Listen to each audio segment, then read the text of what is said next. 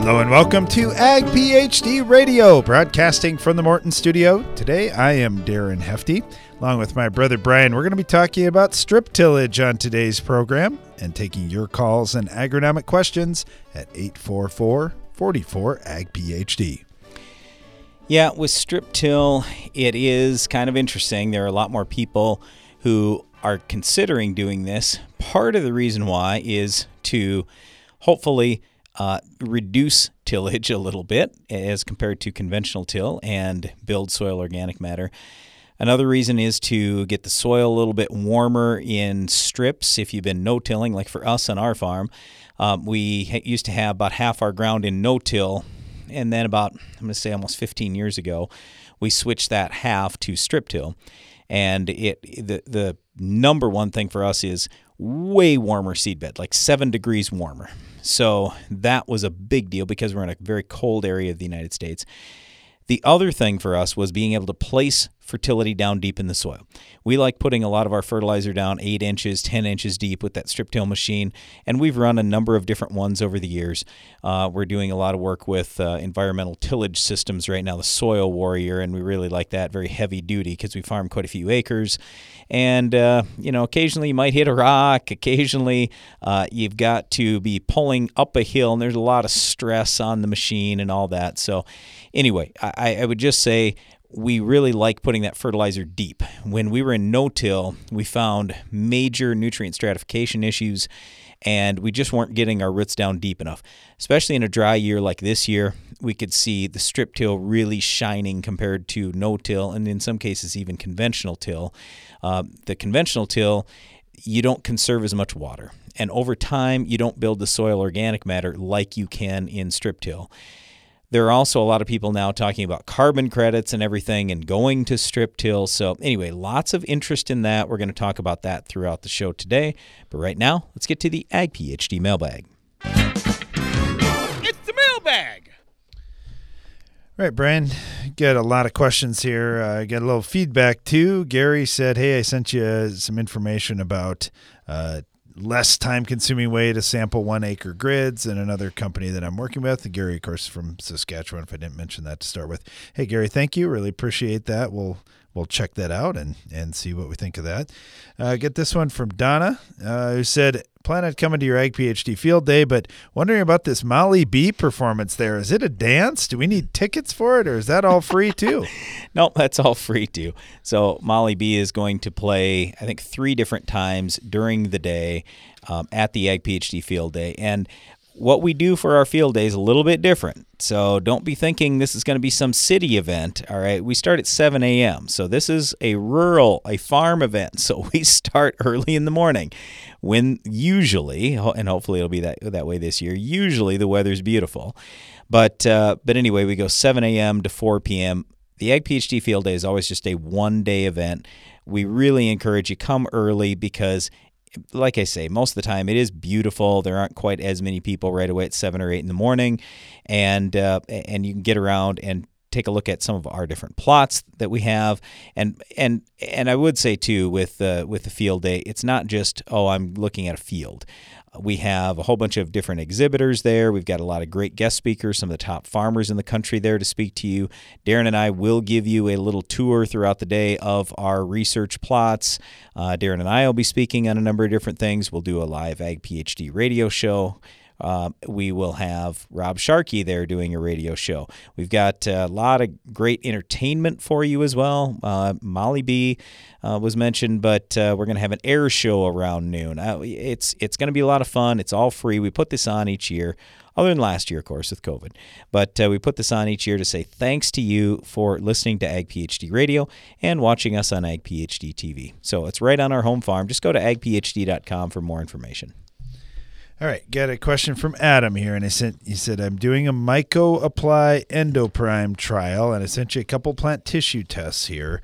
And what I'm wondering is it looks like there's a higher concentration of phosphorus on the check versus on the Rhiza or on the uh, Myco-Apply Endoprime. Do you see? Do you think there's something with that? Do you think that's a significant enough difference between the two? My corn's at V6, and we're in a D3 drought here in South Central North Dakota. Just wonder if you've used Myco-Apply. What do you expect, and is there anything else in these tests that you notice? Okay, so let me first say this whenever you are testing something new, especially a lot of these biologicals, it is a good idea to do some plant tissue analysis. But when we're only taking one sample, we only have one day's worth of information out of the entire growing season. So let's say our growing season is 150 days. We're looking at one day here. So what we don't know is were the levels higher in the endo Myco-Apply endoprime earlier in the season. And really, quite frankly, all that matters is yield at the end of the year. So this is where Darren and I we we kind of I'm not going to really say debate about this quite a bit, but I just say I always say, look, our our our focus is yield, and I don't I really don't care about anything else other than yield. And Darren will always say, well, you do care about you know tissue tests and how the roots look and everything else. And I, okay, yes. A lot of times we can take, and we usually take tissue samples every week throughout the growing season. Not in every field or anything else, but certainly where we're doing tests. And then we will also look at roots. We will look at the plants above ground. We even started now taking temperatures in plants, and that's one of the things I think I was talking about the other day, where we've got this uh, newer biological product that we're working with, where the the corn's five degrees cooler right now. Seriously, where we've used that product. I mean, so when we were out and it's 95 degrees um, and the corn's suffering, rolled up, everything else, boy, if we can be five degrees cooler, is that a big deal? It probably is. Again, it's got to lead to yield. Okay, but anyway, in terms of what we see out of this, there's nothing that's super significant for a difference in these tissue tests. So it literally could have just been some of the plants you pulled, but also I'm just curious how would it have been a week ago? How would it have been two weeks ago? How will it be a week from now? And, and so on. So I don't think I'd get too worried about it now. What we usually do is just collect all the data, and then when we get to the end of the season, then we kind of look back and go, "Oh, here's probably why it yielded more. Look at look at this on these particular weeks." Listening to Ag PhD Radio, we're going to talk about strip tillage right after this. When it comes to weed control, our cards have always been on the table because we believe you deserve near zero volatility, flexible tank mixing, and a wide application window. That's the Enlist Weed Control System, just better, with no ifs, ands, or buts. Discover better weed control. Enlist.com. Enlist.com. In an uncertain market, you need to maximize the quality and profitability of your stored grains by controlling profit robbing insects. A tank mix of Diacon IGR and Centynel EC insecticide, or Diacon IGR Plus, offers the long term control of an insect growth regulator and the knockdown power of a broad spectrum insecticide. Keep your grain clean with grain protectants from Central Life Sciences. To learn more, contact your local dealer or visit bugfreegrains.com. Join us for the Ag PhD Field Day, Thursday, July 29th on our farm near Baltic, South Dakota. I'm Darren Hefty. We're putting on a full day that you won't want to miss. Yield Champs will share about raising yields and profits. Industry experts will discuss drainage law, estate planning, grain marketing, and the H2A program. Plus, we'll show you dozens of research plots and have equipment running out in the field from Case IH, John Deere, AGCO, and more. Don't miss the free Ag PhD Field Day. Register now at agphd.com. If you've ever wondered how the Farmall got its name, here's an abbreviated list of the jobs the Case IH Farmall can do. Baling, cutting hay, feeding, hauling, loading, pulling, raking, cleaning barn, mixing feed, fertilizing, mowing, chopping, seeding, clearing, irrigating, furrowing, cultivating, hitching, digging, emergency tow, harrowing, hoisting, leading parades, excavating, grading. Let's make it simple. This tractor does it all. So no matter what you're doing, Can Do comes in red. Farmall. Learn more at caseih.com slash farmall.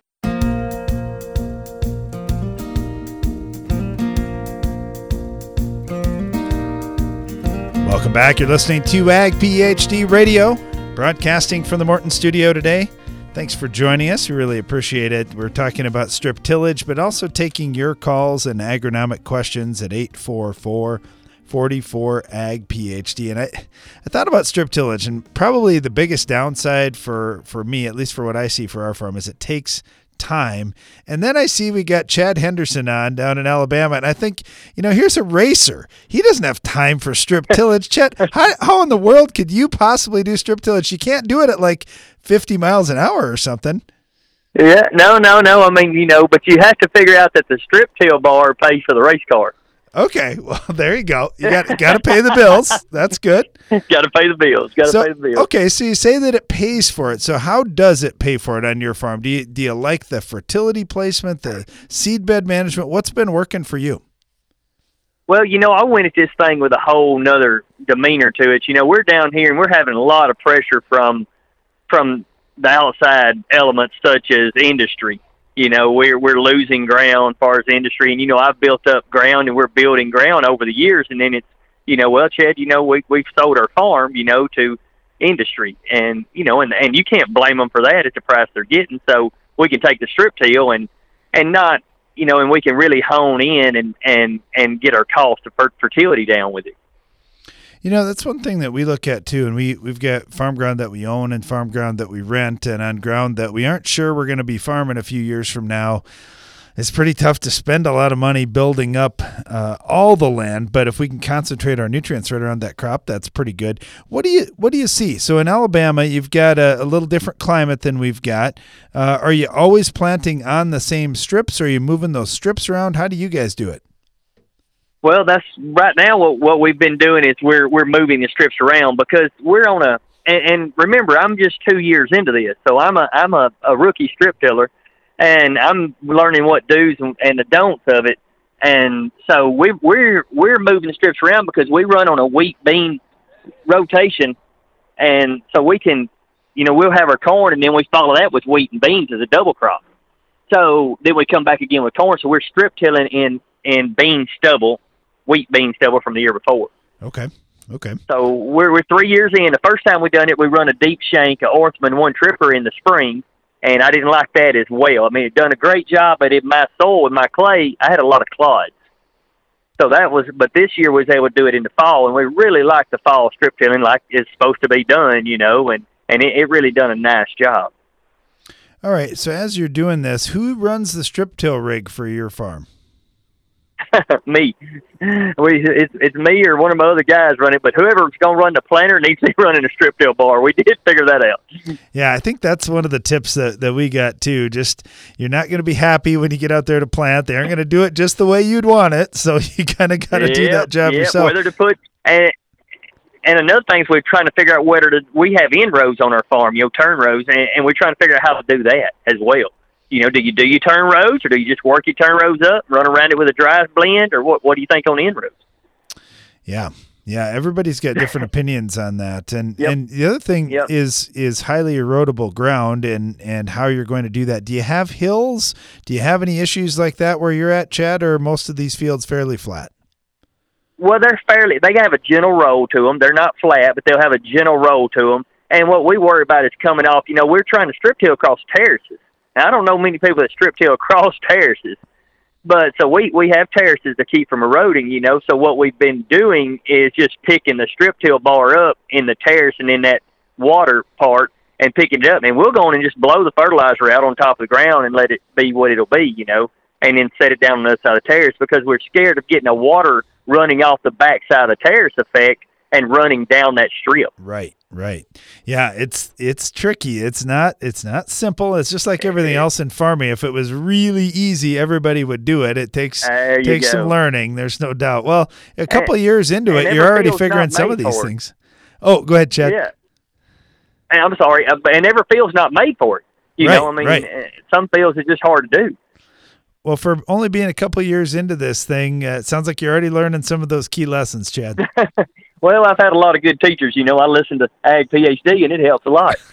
oh, well, thanks. We appreciate that. Well, hey, looking forward to seeing you here later this month at the the Ag PhD Yes. Field Day. Want to Yes, want to compare Yes, some notes there too. So, Chad, good luck to you. Hopefully, uh, good sir. weather keeps let's- coming let's- your way. Let's, let's talk about how much fertilizer to put out at what time. because I learned that along. I learned that pretty quick. How much you put out in the spring, and how much can you put out in the fall. So it makes a difference. you bet. Absolutely. You're listening to Chad Henderson here down in Alabama. Chad, thank you so much. Really appreciate having you on. Thanks, guys. Thanks, guys. We really appreciate it. Bye bye. Uh, let's head out to Wyoming. Got Chris with us right now. Now, Chris, uh, I want to hear about the soybeans. I know we're talking strip tillage today, but also want to hear about that soybean crop and what you're learning this year. How are you doing? Uh, good. How are you? Good. Good. Okay. So uh, we got strip till, we got soybeans. Where do you want to start? Uh, we can start with the soybeans.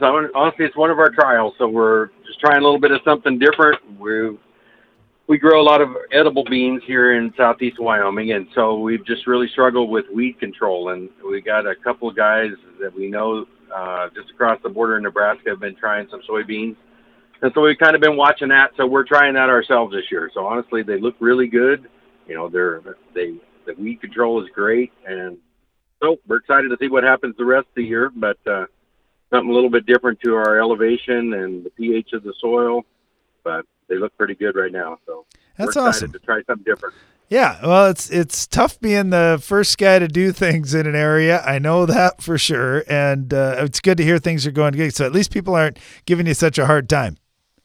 No, so I don't know. It's fun to it's fun to watch them. I know several guys want to, we want to come see them. We want to come see them. So we'll see how it goes the rest of the year. But you know, my dad's been farming. He's he's been farming for 50 plus years, and he was excited to try something different. So I mean, we're giving it a go to see what happens. That's awesome. Okay. Uh, strip till's our topic of the day. Talk to us a little bit about strip till. Now, you're in Wyoming, not an area known for excessive rainfall, so certainly irrigation plays into some of these decisions you make too. What do you think about strip till and what difference has that made for you? Well, for sure. Strip till has helped us tremendously because it is so dry. The rains that we do get, it makes that like a rain bucket, and we can kind of store that water up without compaction. And when we do get a, a rain or something, it helps to allow those roots to to sit down in there and even root down. But it gives it a better area to really just to take hold. You know, we've had so this year with our irrigation, our water, the water supply in the mountains was way down, and so we have about half of what we had of, of a run in 2020, and so we're having to get by with what we can, and it's hundred and three again today. And the corn still looks really good. The edible beans look all right. The soybeans look good because they're all tapped into moisture from the strip till. So we've been able to provide that ahead of time. We've had about an inch and a half of rain probably since the first of June. And, you know, it's been hot at times. A couple weeks ago, we were a little cooler than normal, but it hasn't been wet by any means. So it no. just helps us to, to power, to, to allow those roots to go down and help themselves out when we just can't keep everything wet. Now I know you mentioned uh, you got other farmers coming to look at soybeans. I'd assume other farmers over the years now have come to look at your strip tillage and some of the other practices you're doing. Are you seeing that becoming more popular in your area? What do other farmers think when they see it? Oh, for sure. I mean, so Schlagel Manufacturing is literally right right next to us, and so we've been able to kind of work with them with some of their new stuff.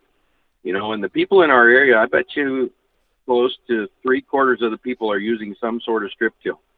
Wow. And you know, they, we've just found that they we found ways to make it work with flood irrigation. Obviously, pivot irrigation that works, but you know that was one of our holdups originally. Being able to still make a ditch and have trash out there, we've been able to kind of figure that out. And and you know, people are we we apply nutrients with it, and we know the planter ride's going to be way better. You only get one chance to plant, and we see how smooth the planter works, and I did the precision planting flag test this year, and we did it in three different places, and all that seed was up in two days.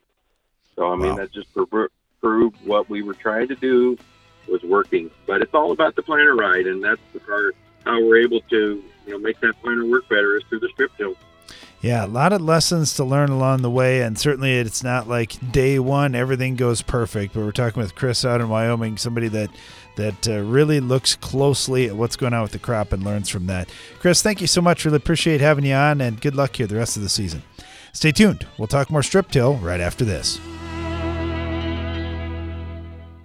Pentair Hypro Ultra Low Drift nozzles are your ideal choice for the Enlist E3 herbicide system. With coverage comparable to flat fans and with 90% less drift, ULD nozzles meet all required standards for Enlist applications and provide optimal performance of contact herbicides. Learn more at pentair.com/hypro. Get an extra semi load out of your grain bin. The End Zone from Farm Shop MFG can increase your stored beans moisture from 10 to 13%. On a 20,000 bushel bin, that's a free extra semi load. Visit farmshopmfg.com for more. Help keep the toughest, most resistant diseases out of your fields with Lucento fungicide from FMC. An exclusive novel premix of two modes of action delivers broad spectrum control and a long lasting protective residual. Tackle key diseases in corn, soybeans, wheat, peanuts, and sugar beets. Choose Lucento fungicide from FMC. Visit your FMC retailer or lucento.ag.fmc.com to learn more. Always read and follow label directions for use. Maintaining your crops is as important now as it's ever been. Howler, a revolutionary fungicide from AgBiome, can help. It provides long lasting protection from a broad spectrum of foliar and soil diseases that affect crops. Howler is OMRI listed, has multiple modes of action, and has minimal pre harvest and re entry intervals. It's flexible, easy to use, and is available right now. Visit agbiome.com forward slash howler to learn more. Please join us for the Ag PhD Field Day coming up Thursday, July 29th on our farm near Baltic, South Dakota. I'm Darren Hefty. The Ag PhD Field Day is the largest farm field day in America, and we have a lot planned again this year. We host the event just one day each year as a way to say thank you for listening to Ag PhD Radio and watching Ag PhD TV. We have free admission, free parking, and free food and drinks throughout the day. We've got yield champs from across the country speaking about raising higher yields and increasing profits. We also have speakers on drainage law, estate planning, changes in farm tax laws, grain marketing, and the H2A program. Plus, we'll show you some of the dozens of research plots we're working on. Rob Sharkey will be there to do a live Shark Farmer radio show, and we'll have equipment both on display and running out in the field from Case IH, John Deere, AGCO, and more. Don't miss the free Ag PhD Field Day, Thursday, July 29th. Go to agphd.com to learn more and register. When it comes to crop disease, the longer you wait, the more damage you do. Stop the clock on crop disease with DuPont Approach Prima fungicide from Corteva Agriscience. Approach Prima fungicide quickly surrounds the surface of the plant for rapid absorption, then moves throughout the plant, providing full protection of each leaf and stem, even those that have yet to emerge. Uptake occurs on day one for healthier corn, soybean, or wheat crop that can deliver higher yield potential and increased revenue per acre. For more information, visit approachprima.corteva.us or your local crop protection retailer. Always read and follow label directions.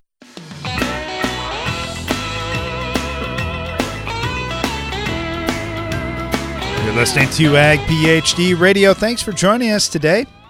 Our phone lines are open all throughout the show at 844 44 Ag PhD. If you have an agronomic question or you'd like to join the discussion, talking strip tillage today. It's one of the methods that, that we use on our farm. We don't do everything with strip tillage, but uh, we've certainly enjoyed some of the benefits that strip tillage has provided for us. Let's head out to Northwest Ohio here. We got Shane on with us right now. Shane, I know you like strip tillage. How's it going out there? Oh, it's going good. How are you guys this afternoon? Good, good. All right. What kind of growing season are you getting, and and what are you seeing out in the fields? Um, well, I don't want to be one to brag, but uh, we've had favorable rains this year. Um, growing conditions have been really, really good to us this year. Oh, that's good. I'm glad somebody's getting some good good conditions and and things are going well. And you know what? It's an it's a year that we can profit from it too. So talk to us about the strip till. Do you do that in the fall? Do you do it in the spring? You just keep going until it's done. How how do you do it? So typical year we're doing it in the fall. Um, we've had a couple 2012, I believe we did it in the spring, but uh, yeah, we like to do it in the fall. Um, running about that eight and a half, nine inch depth with a shank coulter or with a shank, not a coulter, and uh, applying our P and K at the same time, variable rate. Okay. And do you still do some custom work too? Yeah, yeah. Uh, majority of what we do is, or what I do is custom. We run, we try to run 100% of our corn ground in strips, unless we have tiled that year and we need to work down some some tile lines or something like that, which we've got two fields this year. Uh, we'll have a good comparison that are corn uh, with worked conven- conventionally worked fields versus uh, the rest of it's all strips. So it should be a pretty good test this year to see, you know, what's going on there. Well, as Brian would probably say if he jumps on there, that just keep going on that tiling. That's fantastic too. So it's a one year problem with those those uh, where the tile lines ran to get that worked back in. So no no big deal there. Definitely worth it. Okay, so you mentioned putting P and K down. Do you have anybody ask you about micros, or is that something that that you could even put down? Uh, so if we did micros, it would have to be in a blend. Uh, we're not set up right now for um, a micro tank or anything like that. So typically, I'm not running micros. Some guys might have their fertilizer delivered um, with a slightly different uh, blend of it. Okay. Uh, typically, I'm only carrying about you know two to three hundred pounds from field to field. Um, so it's not, it doesn't take that long to work out the old product and get a new micro in there if we are. Sure, sure. Uh, now you mentioned a shank. Uh, talk to us about that. Why did you choose to go with a shank, and what's your experience been? Um, so we're we're running shank up here in Northwest Ohio. It was typically where I'm at. It's a it's a hard clay, so we're trying to get a good fracture down low. Um, we're running the Orthman, and uh, it does take a lot of horsepower, but we see a very big benefit from that. Um, I do have some coulters that I can replace in that shank position with the Orthman, what they call their spring coulter, and uh, uh, we have too much clay, and I see pinching right in the middle of the row between the two discs. The discs are too close with that setup. And so we don't get the fracturing and the flinging of the dirt. We basically just kind of smush it together and make it tighter everything between the outside coulters and then the inside shank coulters gets worked up beautifully. But right where we're going to plant that seed is extremely tight, and I don't like that. Um, I mean, it you basically have no work dirt. Uh, it's no tilling into that little strip right there, really. So, Yeah, and I don't have any experience with a soil warrior coulter or something like that. Um, we've just since '07 we started with the Orthman, and it's worked phenomenally, and we just keep plugging away with it. Yeah, I, I like that you you made very detailed um, observations there about how that's working. And I know if we talk to farmers in other parts of the country, they they would say, "What? What are you talking about? Those coulters working great for me, and the shank never works." And just knowing what your soil is, and going out there doing some digging, and just observations. Here you go. You've got what almost 14 years of this, so that's that's pretty good amount of experience to make some good decisions. So we're talking to Shane here in Northwest Ohio about strip till. Shane, thank you so much. Really appreciate it. I know you've always been generous with your time. Good luck. Hopefully the the year finishes out well for you and you can cash in on this awesome crop. Hey, I appreciate it. It's been nice talking with you. And any guy, anytime you guys want to know anything else, feel free to call. All right, sounds great. Thanks, Shane. Uh, let's head over to Wisconsin. Now, Shane had mentioned he hasn't used the Soil Warrior setup, but Ross has. Ross, how are you doing? Good. All right. So, are you using Coulters, or what do you, what do you use in your Soil Warrior machine? So we're running the X row unit. We are running Coulters. Um, it's kind of a twin Coulter. They're staggered a little bit. Um, so the X can go with the deep cog. That's uh, kind of Soil Warrior's deep till option, kind of a fall compaction type solution. And then they have in the spring you convert it over to the the twin shallows we'd call it, and um, uh, that's what we're running. We we used to run the deep cog in the fall, and um, for a few years, and the last about three years, we just leave the shallows on all the time. We went away from the deep cogs, and uh, that's what we run all the time. All right, when you're out doing the the tillage, what do you find to be the biggest challenges for you? Is it residue? Is it soil moisture? What what makes it toughest for you to get the job done right? Well, it can be several, as you can imagine. So, um, residue is obviously a big one, especially with corn on corn. You know, that's obviously the hardest. When we do corn on corn, we're doing a fall pass, uh, 15 inches off the old row. And then we've always, with our corn on corn, come back and freshen in the spring. You just get some residue blowing, and it just seems with corn on corn, there's so many challenges already that just that extra pass to kind of solidify that you got a good seed bed has always seemed worth it. Um, you know, soil moisture is obviously a challenge. It um, if you get working it a little bit wet, especially in the spring, you you don't want to let those strips dry out too much. If especially if you've got like a little bit of chunkiness in your soil, you know, you let that go too long, and those chunks can kind of turn into rocks, and that can really be a challenge to work with. So it's it's no different than any other kind of tillage. I mean, the same rules all apply, but you're just kind of doing it in a little bit of a different way. Yeah, yeah, it's you're exactly right. You just got to be observant to what's going on out in the field. So, uh, are there some crops you would say benefit more with the strip till on your farm, or or what, or some soil types that benefit more? What have you found? So it seems like for us on the really good, like the really perfect ground, the nice black dirt, we're definitely maintaining yields and probably going up a little bit, but half of our ground is a little bit more marginal where, you know, you just you don't have so many wonderful soil qualities there to start with. And those are the places where it seems like yields really jump up. You know, our lower half, I think we've increased production probably more than our absolute prime dirt. Okay. So in terms of yield, that's kind of what what we had seen. What was the question you asked right before that?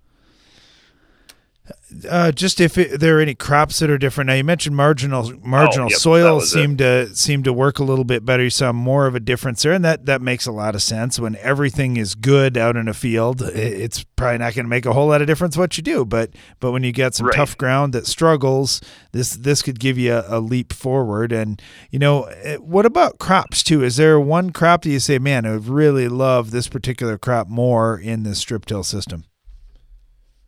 So we do. We're all strip till corn and beans. Um, everybody kind of leans towards the corn. You know, a lot of people seem to strip till corn, no till beans. Um, we've seen. I think the corn visually, you can definitely tell a bigger difference from the corn. I think your yield would be a, a bigger contrast there. We're getting three to five bushel on average, probably closer to five. And you know, you'll see spots that are ten, of course, but there's some that there's no difference. So we're doing everything. A big part of us doing the beans, our corn stalks going into beans, is that you know we we've just got that machine. So it seems kind of silly to. A lot of people are doing a vertical till pass and then broadcasting fertilizer. Well, if we can use that machine that we already have, Absolutely. as well as um, gives us some options. You know, there's there's some winters where you'll you'll have a fall strip in in corn stalks, and you might decide to go corn on corn or something like that. Sure, sure. So those are just kind of some of the basic reasons. But we've done it on soybeans, and especially now with this trend of planting beans ultra early. Ooh, yes. Compared to no-till, there's just no comparison getting out there and getting it in. Yep, totally agree. Thanks, Ross. We really appreciate having you on. Do you need to replant soybeans due to cold temperatures? Heavy rains, or another weather event? Weeds don't seem to care, and you have limited options for last minute weed control. This is when you turn to Spitfire herbicide from Nufarm. Unlike other Phenoxy herbicides, Spitfire can be applied up to seven days before planting. Fields treated with the dual active power of Spitfire will benefit from weed control that will ease planting and help your beans establish a good stand. Spitfire from Nufarm, here to help. No matter what time of the year it is on your farm, with a Bayer Plus Rewards program, earning and redeeming rewards are always in season. Because when you buy two or more eligible seed or crop protection products throughout the year, you earn $3 per acre in cashback rewards. Cash you can redeem and reinvest in your farm later in the season. That's Bayer Plus Rewards, and that's how we're helping make every part of your season, well, rewarding. Visit mybayerplus.com to learn more. See program terms and conditions for full details. Give your corn a strong defense against stress throughout the season with Mycoapply Endoprime SC. Mycoapply Endoprime SC uses four specially selected species of mycorrhizal fungi to protect your crop against stress. That means more access to water and key micronutrients while building a healthy soil structure for stronger crops for years to come. Stronger corn starts beneath the surface. Learn more about Mycoapply Endoprime SC at endoprimecorn.com. Always read and follow label instructions. Please join us for the Ag PhD Field Day coming up Thursday, July 29th on our farm near Baltic, South Dakota. I'm Darren Hefty. The Ag PhD Field Day is the largest farm field day in America, and we have a lot planned again this year. We host the event just one day each year as a way to say thank you for listening to Ag PhD Radio and watching Ag PhD TV. We have free admission, free parking, and free food and drinks throughout the day. We've got yield champs from across the country speaking about raising higher yields and increasing profits. We also have speakers on drainage law, estate planning, changes in farm tax laws, grain marketing, and the H2A program. Plus, we'll show you some of the dozens of research plots we're working on. Rob Sharkey will be there to do a live Shark Farmer radio show, and we'll have equipment both on display and running out in the field from Case IH, John Deere, AGCO, and more. Don't miss the free Ag PhD Field Day, Thursday, July 29th. Go to agphd.com to learn more and register. Revytek fungicide from BASF has been specifically developed for the selective soybean grower who doesn't compromise. If you think good is good enough, if you're okay with just achieving rather than overachieving, if average is your goal, this is not the fungicide for you. Revytek fungicide, brand new chemistry, three no excuse modes of action, zero modes of compromise. Sounds like the fungicide for you. Revytek fungicide from BASF. That's smart. Always read and follow label directions.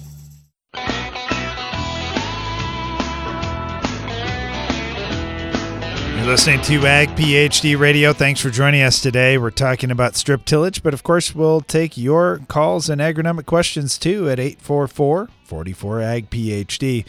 Got Joel with us right now up in Wisconsin. Wanted to talk a little strip till. Joel, how you doing? Great, guys. Good afternoon. Good afternoon.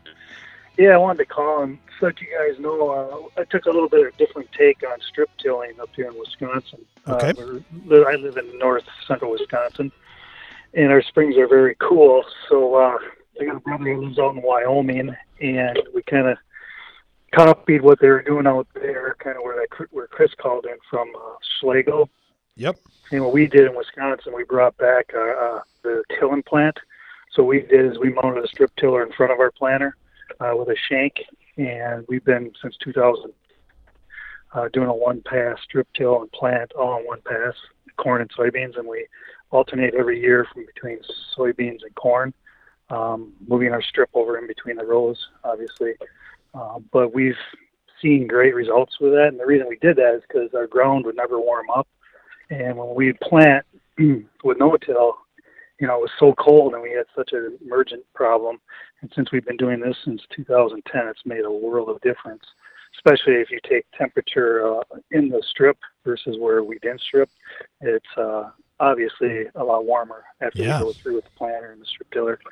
So we've had great success up here in north central Wisconsin doing that. So I just want to pass that along. Yeah, yeah, that's really interesting. I, I know you take, uh, all right, here's what we're doing. We're doing reduced till already, but man, the ground is cold and we're a long ways north, and you guys are even further north than we are. What do you think of that shank out in front? Now, I've heard a few guys talk about, man, I'm nervous about the shank in the spring. Do you run into any clay soils? Do you have trouble with that at all? Are there some times where you run with the coulter instead? No, so that's kind of funny is because we love it on the clay because what happens is when we go through there before when we were doing some conventional tillage on that clay, it would dry out and then we'd come in a planter and we'd all these dried clumps. Well, what we find is we got our planter set up obviously to plant in wet soil. You have to have your planter set up that way. You have, we have Schlagels on the back and uh, special gauge wheels, wheel scrapers, all that kind of stuff because we're going into wet soil obviously.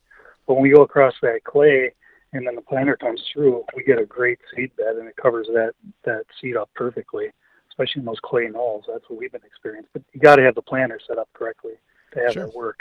So, but that's and we're putting a starter on with the planter, and then we also uh, put fertilizer below the seed bed as well with the shank. So. Oh, I love that. I love dropping that fertilizer right below. I think that's a fantastic way to do it. Okay, tell us about your crop, Joel. We've been getting calls out of Wisconsin, and for the most part, it's been pretty good, pretty good stuff. Other than maybe some sandy dryland spots, but what's your crop looking like this year? It's looking great. We've had uh we're like probably Chris from Wyoming about two weeks ago, and we've gotten eight inches of rain in a week. So we've gotten maybe a little bit too much rain. And in fact, I have a question for you guys. Some of the lowland, not only ours, but um, other field neighbors' fields, we've noticed the soybeans on the lower ground, they're turning yellow in those low spots. Yep. And is that a magnesium deficiency, or what is that? Is there something we can do to? Is there something like a foliar feed, or to help that along, or is that am I? Yeah, so if we're seeing yellowing and low spots, I mean, my first initial thought is it's either one of two things. One, excess moisture, and the only way you're going to solve that long term is tile. And two, the other thing would be iron deficiency chlorosis. We are seeing a lot of IDC this year. So if if let's say you have iron deficiency chlorosis, let's just assume that it's that you can go out and foliar feed with iron and you can green those plants up right away. So if it's a visual thing, and let's say your landlords or maybe it's your wife is driving past that field every day and you want those people to think you are the greatest farmer ever, then I'd probably go spray the iron. Is it going to pay for you economically in terms of yield? Probably not. So what we've what we found is well, first of all, we, we'd really encourage you, or really anybody listening today, if you've got problem areas in fields, the first thing we want you to do is go out and take a look at it and see if you can figure it out. But along with that, do a soil test. And then if you want to send us the results of the soil test, we'd be more than happy to look at those. And then we can maybe identify it a little bit further. On top of that, take some plant tissue samples and send those in for analysis. Now, the reason why we also want you to do a soil test in addition to the plant tissue test is because if it's iron deficiency chlorosis, for example, your plant may have enough iron in it, but the problem is it won't be in the right form. So it can be in the if it's in the ferric form of iron, that's where we see iron deficiency chlorosis. When it's in the ferrous form of iron, then everything is good. Well, both of those are going to show up on your tissue test. So you'll see yellow beans, you'll do a tissue test and you'll go, "Oh, I I don't have a problem with iron deficiency chlorosis because the test says I have enough." Then you do the soil test and you see you have high pH soil, and then right away we're going to tell you, yeah, you probably have an iron deficiency chlorosis issue. So, anyway, I, I'm just throwing a few things out at you. I don't think it probably is magnesium or manganese or whatever. I, I would guess it's either iron deficiency chlorosis or I've got my, my plant roots are just flat out too, in too much water. Probably what it is, too much water. Well, hopefully these prices stay up and allow us to get some tile. yep. Yep, uh, and you know one of the things too, since since you bring that up, prices come up and put some tile in the ground. I, as farmers, we often think about one year kind of deals. Oh, I'm trying to get through this year. I'm trying to do this. I'm trying to do that. And don't get me wrong. I mean, we can't spend ourselves. We don't want to spend ourselves into bankruptcy. That would be horrible. But I often think about the long term, especially as I get older. I think about, all right, well, how about the next generation? And if I got a problem now, I do want to fix it for the next generation. So let's say it's my kid or Darren's kid or somebody who's farming the ground. I would like them to go, boy, I'm glad those old guys fixed this problem for me so I don't have any issues out there. We got tile in the ground, we, we built up fertility, we built up soil organic matter. So believe me, I've had to be the guy who's written a lot of checks for tile and fertilizer and everything else over the years. And it's hard to write that check sometimes, but it does make it at least a little bit easier when I think, okay, well, at least I'm solving this problem for the long term. This isn't a one year fix, this is a 30 to 50 year fix. And it makes you at least feel a little bit better. Right, right. All right. Well, thanks, guys. Do I have time? To sure, yeah, go ahead. Quick. Yeah, hey, fungicides. Uh, you, uh, we're we're losing you, Joel. Here, hang on for us just a second, uh, Janelle. See if you can get him back on there, uh, in his question about fungicide.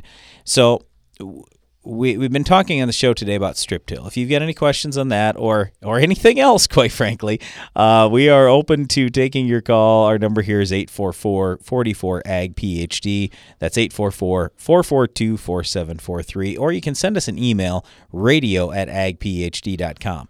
There's a lot of stuff going on out in the countryside right now. Uh, a lot of insects starting to show up, starting to see a few disease issues. All right, I think we got Joel back now. All right, Joel, what was your question on fungicide? Fungicides. How many times do you spray fungicides on your beans? Just once, or you multiple times, or? Okay, um, we absolutely are spraying one time for sure at a minimum because we have found that pays over the years, and we're usually out there spraying. Like this year, we already sprayed an insecticide, which also served as a miticide. We sprayed some foliar fertilizer, and we used a biological product too. So we were out there spraying some other stuff anyway, and then it, doesn't cost much to throw the fungicide in.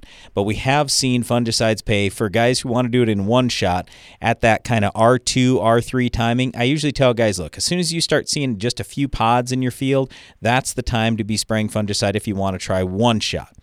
If you're after white mold, so in the wetter years, we have a lot of white mold issue, especially in a lot of our low grounds. You're just bringing up low grounds. Even where we have it well drained, we still have some white mold problems.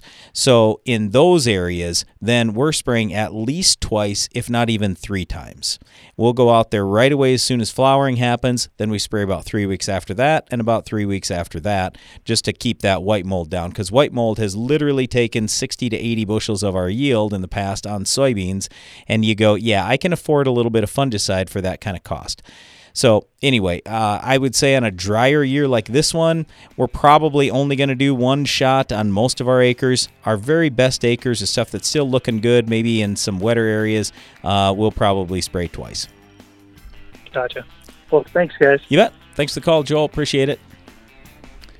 Going to dive into the Ag PhD mailbag when we get back right after this.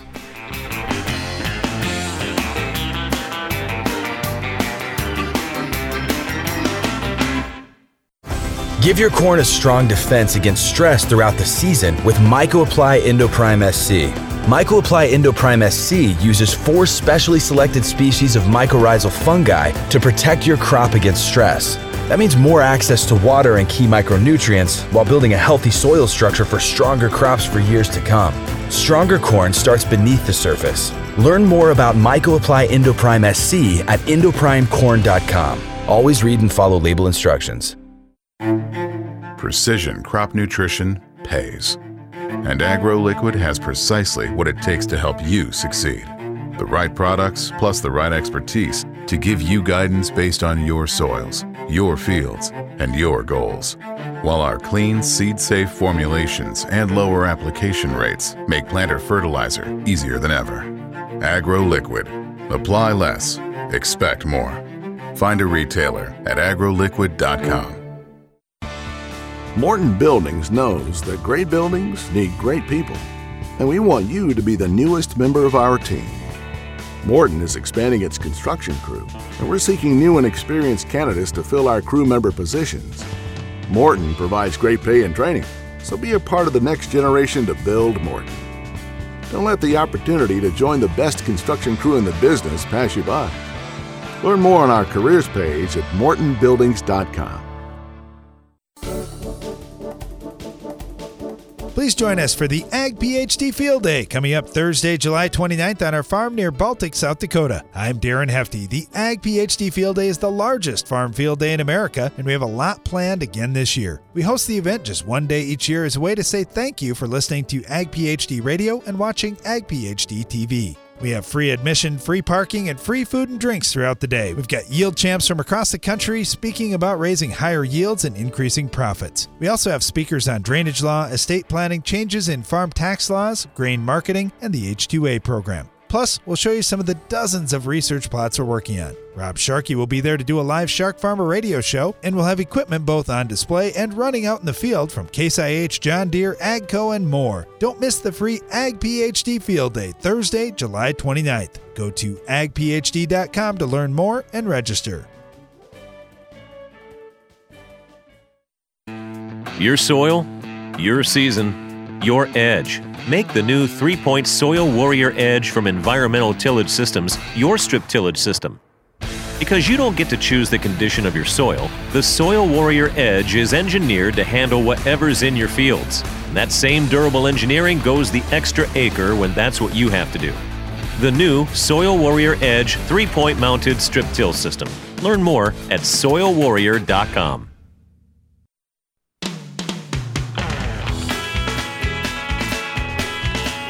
Welcome back to Ag PhD Radio. Brian Hefty here, along with my brother Darren. We're live in the Morton studio today talking a little about strip tillage. We've been doing an extensive amount of strip till on our farm for about 15, 18 years now, something like that. So we've run a whole bunch of different machines, Coulter, Shank, uh, both, we've run both. We have done stuff in the spring, we've done it in the fall. We've really spent a lot of time analyzing all these things. And so here are the most common questions I get. One, should I do it in the spring or the fall? I'm always going to tell you if you can, get it done in the fall. So you you will have a warmer and drier seedbed in the spring and just flat out so the work gets done. Now, if you're going to put nitrogen out, yeah, you probably want to wait till spring. But typically for us, we're just putting out P and K and sometimes micronutrients. Uh, the next question is shank versus coulter. I like the shank to go deep. Most of the time, when we're running in the fall, we like going deep down to the 8, 10 inch kind of range so we can get our fertilizer down deep because we built up our top few inches of soil pretty well. We're trying to get the lower part built up now and lead the roots down. And here's the other advantage to going real deep that you might not have thought about there's no compaction down to the bottom of however deep you strip till. Nothing. So if you're down to 10 inches, you're if you go evaluate it right away in the spring, your your plant may be an inch or two tall, and you might have roots all the way down to 10 inches already. Seriously, that's what we end up finding. So I like going deep. I like going with a shank, and I like doing it in the fall. Now we've also run coulters, and I don't have any problem with coulters. You can you can certainly use a coulter. It's just the setup's a little different, and you got to adjust. Uh, but we will typically tell you, hey, if you're gonna if you're going to go in the spring, our our concern with the shank and going deep is that look, if I'm going to try to go deep, by the time it gets dry enough to go deep and I don't create a whole bunch of sidewall compaction, um, I probably could have been planting a week or two before that. And I want nothing to delay my planting. I want to plant as early as I possibly can with both corn and soybeans on our farm. So we don't use the shank our shank machine deep in the spring. What we will do usually is switch over to coulters and then run shallow and just get over it as fast as we can in the spring if we have to do some stuff in the spring. Uh, one of the biggest concerns people have is the amount of time it takes. But I would say this you're only making one trip. You're not going out there with several tillage passes and fertilizer passes or anything else. The other thing that people bring up is the cost of the machine yep, I know it's expensive, but if you want something that's going to last and work well, it's going to cost a little bit of money. And keep this in mind. You are now putting your fertilizer on rather than paying somebody else to come over your land, put the fertilizer on, you go work it in and, and go from there. So, really, when it's all said and done, I don't think it takes any more time. I think it takes less. And I don't think it costs any more money. I think it costs less if you truly look at all the time and expense you put into everything else. In terms of versus conventional till, the biggest advantage is you save more moisture, but then you also can build soil organic matter faster. In terms of the biggest advantage versus no till, you're going to have a warmer seed bed and you can get your fertilizer placed deeper. So, uh, also, uh, versus no till, the issue we had is our compaction layers never went away during no till. Well, I'm not saying you're going to eliminate all compaction layers with strip till, but at least, like I said earlier, we know there's no compaction down to the bottom of that strip till. So I like that part. Anyway, I'll just say this because you, you heard me talk all the, these great things about strip till. You're probably saying, well, boy, why don't you do that on everything? Or you, you guys must think strip till is the only way to go. Look, I don't care if you want a no till, you want a strip till, you want a conventional till. You can be successful in any tillage system. Just understand that each one is dramatically different than the others, and each one has its own limitations. So it got mentioned earlier in the show. I think it was uh, Chad Henderson talking about running the machine himself and then running the planter himself. This is one of the things we learned right away. And granted, we have RTK GPS, and so that's nice. But when you're on uh, contours, uh, we have slope on our farm. There's going to be a little bit of drift, so that's one of the things you got to contend with. But you have to have at least a halfway decent operator running this in the fall if you're going to do it in the fall because those are the rows you're going to plant into in the spring with your planter. So just make sure that whoever is running this machine is on the same page as the person running the planter, and then you're in pretty good shape. But again, yeah, we don't really care what tillage system you're in. We want to try to help you in any way possible be successful with whatever you are doing on your farm. But we do really like strip till. We feel it has many of the benefits of conventional till in a warmer and drier seed bed as long as being able to place fertilizer deeper and it's got some of the benefits of no-till where we we leave a lot of residue out there we can build soil organic matter relatively quickly and uh, it, it's just it's a nice conservation type of tool so uh, and like I said earlier, we've run a whole bunch of machines in the past. Um, lately, we've been running Soil Warrior machines. They're they're really good and heavy duty. So I, I, I would just tell you, if you have never strip tilled before and you are looking at getting into it, just talk to a couple farmers in your area that maybe have done it before, and they'll tell you kind of what to watch out for and stuff. But these are the main things that we've learned over the years. Let's jump back to the Ag PhD mailbag. All right, got a question from Jeff in Minnesota wondering about broadleaf control in his sweet corn.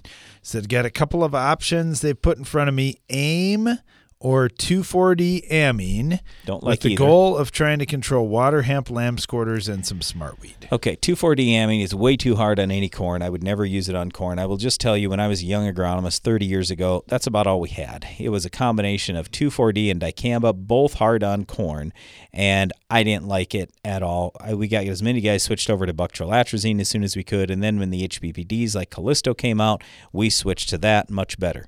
Uh, so I also don't like AIM. The problem with that is if there's any moisture at all in that plant, uh, then the AIM seems to run down into the whorl, and sometimes we can get buggy whipping in the plants. So I don't like that. What I do like is running one of the HPPDs. Impact would be my preference in sweet corn, and then I'd throw just a little bit of atrazine with that as well. So that's typically what I'm going to recommend for water hemp, lamb's quarters, and some smartweed. All right, thanks for the question. Got one from Darren, and he is right in the central Kansas Nebraska border area. He said, Get some soils with a potassium base saturation of 2 to 4%. I used your Ag PhD Soils app to grid sample and had a neighbor strip till in some of Mosaic's Mez product. And I discussed, uh, since I had a neighbor do that work, I had discussed with him blending in some 0060 with it, but we decided it wouldn't be a good idea due to the chloride in it. So, first question is that chloride going to be an issue in our strip till? No. And then, second question, since we didn't put that potash down, wondering if we could fertigate some potassium thiosulfate along with Yes. some 28%. Yes. And if so, at what stage should we do it? We're afraid of burning off some blooms. Okay, so let's go back to the chloride thing. Um, I would just say everybody panics about chloride, but chloride itself is not harmful to crops. It becomes harmful to crops when it mixes with something like sodium. So you end up with sodium chloride that is salt.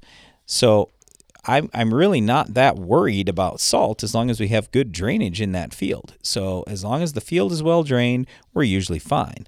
And I can just tell you when you're at potassium levels less than 4%, your yield's getting hurt. So you can put all the nitrogen in the world out there and it's not going to solve the problem of lacking K. Here's another thing. A lot of guys will say, "Well, I'm still getting pretty good yields and I've got 3% base saturation K, so that's it's not true that I have to have that good K." Look, yield is one component. The other component is standability. And when you and, and beyond that, I guess grain quality. So, we need all of those to be successful every year, not just most years, every year. So look at the well. I I got a great example. I just took some pictures of this the other day. We had a big wind come through on. Uh, let's see what day was that tuesday monday something like that and monday it was monday night and anyway right after that came through i took pictures of our field right next to i mean literally it's the very next row over another field and uh, for the neighbors, they don't have near the amount of K out there. You need K. Otherwise, you have standability issues. So their corn was all lodged, ours was just fine. Uh, but anyway, getting the K out there later on in the year, uh, I I mean, it's still important for every crop later in the year, but I try to be as early as possible. So I'm going to probably tell you the same thing on K as I will on tile. Get it done as soon as you possibly can because it's going to start making you money day one. All right, thanks for the questions. We really appreciate that. Yeah, it's it's tough. There's so many things that that you need to be doing out there on the farm, and sometimes it's difficult to know which order to do them in, and certainly you don't have the finances in most cases to do them all at the same time. But but you can put K on with that strip till. We put on lots, and it works great. Well, thanks for listening to our show today. Be sure to join us again each weekday for more Ag PhD Radio.